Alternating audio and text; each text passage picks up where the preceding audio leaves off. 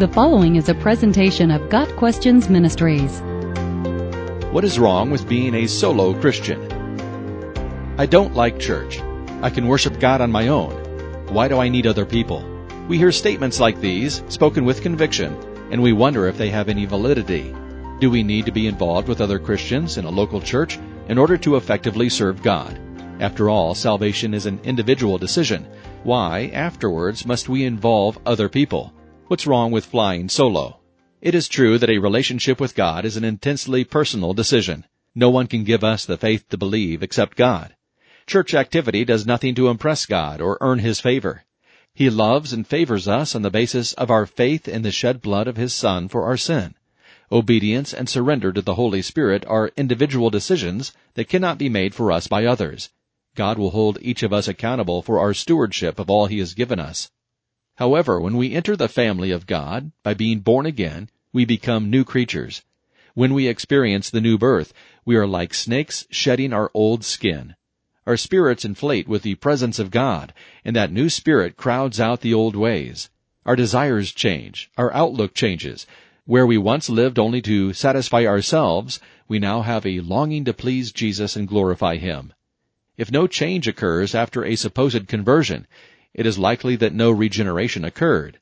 C.S. Lewis said, If conversion makes no improvements in a man's outward actions, then I think his conversion was largely imaginary. Part of the change is a desire to be with others who also love and serve Jesus. Being a solo Christian is not the norm. There are several reasons why every born again believer needs to be involved with other Christians. First of all, the New Testament is filled with admonitions to love one another. The one another refers to fellow Christians. Love is not just a noun, it's an action verb. We are to actively pursue ways in which we can demonstrate unselfish love for each other. Solo Christians who avoid association with other believers cannot do that. Second, most of the books of the New Testament are letters written to churches, not to solo Christians. Although God loves us as individuals, we are collectively referred to in Scripture as the church. The epistles, addressed to groups of Christians, include detailed instructions about how members are to conduct themselves within the group. The letters were to be read corporately and are best understood in the context of a church working together. As a unit, Christians are the bride of Christ. Most of the New Testament is instruction on how the bride can ready herself for her groom, Christ. We are also called the body of Christ. This body has many parts, just as a physical body does. One body part cannot exist on its own. The heart cannot go solo. The chin cannot survive on its own. Any one part needs the participation of all the other parts in order to function successfully. The same is true for the members of the body of Christ. Jesus equips each one with certain gifts that he wants us to use to benefit the whole.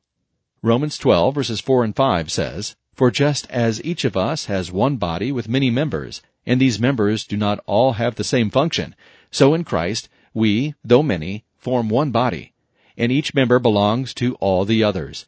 There is no room in this passage for solo Christians. A third reason solo Christianity is not a good idea is that we need the encouragement and accountability provided by our brothers and sisters in Christ. Often those who shun involvement in a local church live with major blind spots and spiritual strongholds they are only mildly aware of.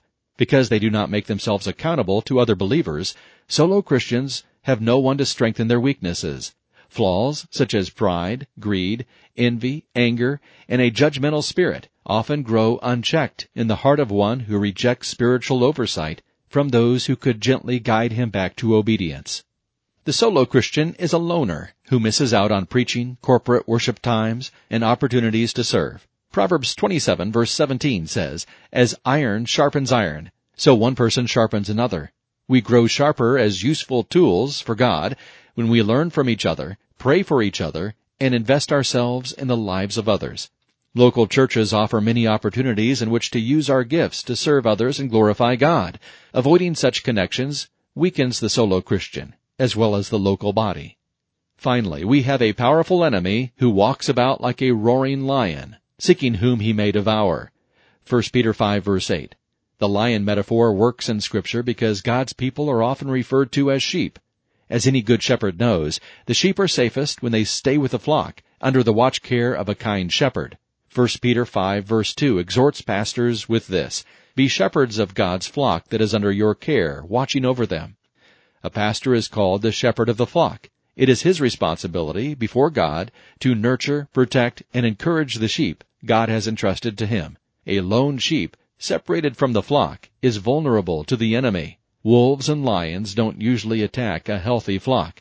They wait for one who lags behind, isolated from the shepherd in the safety of the fold.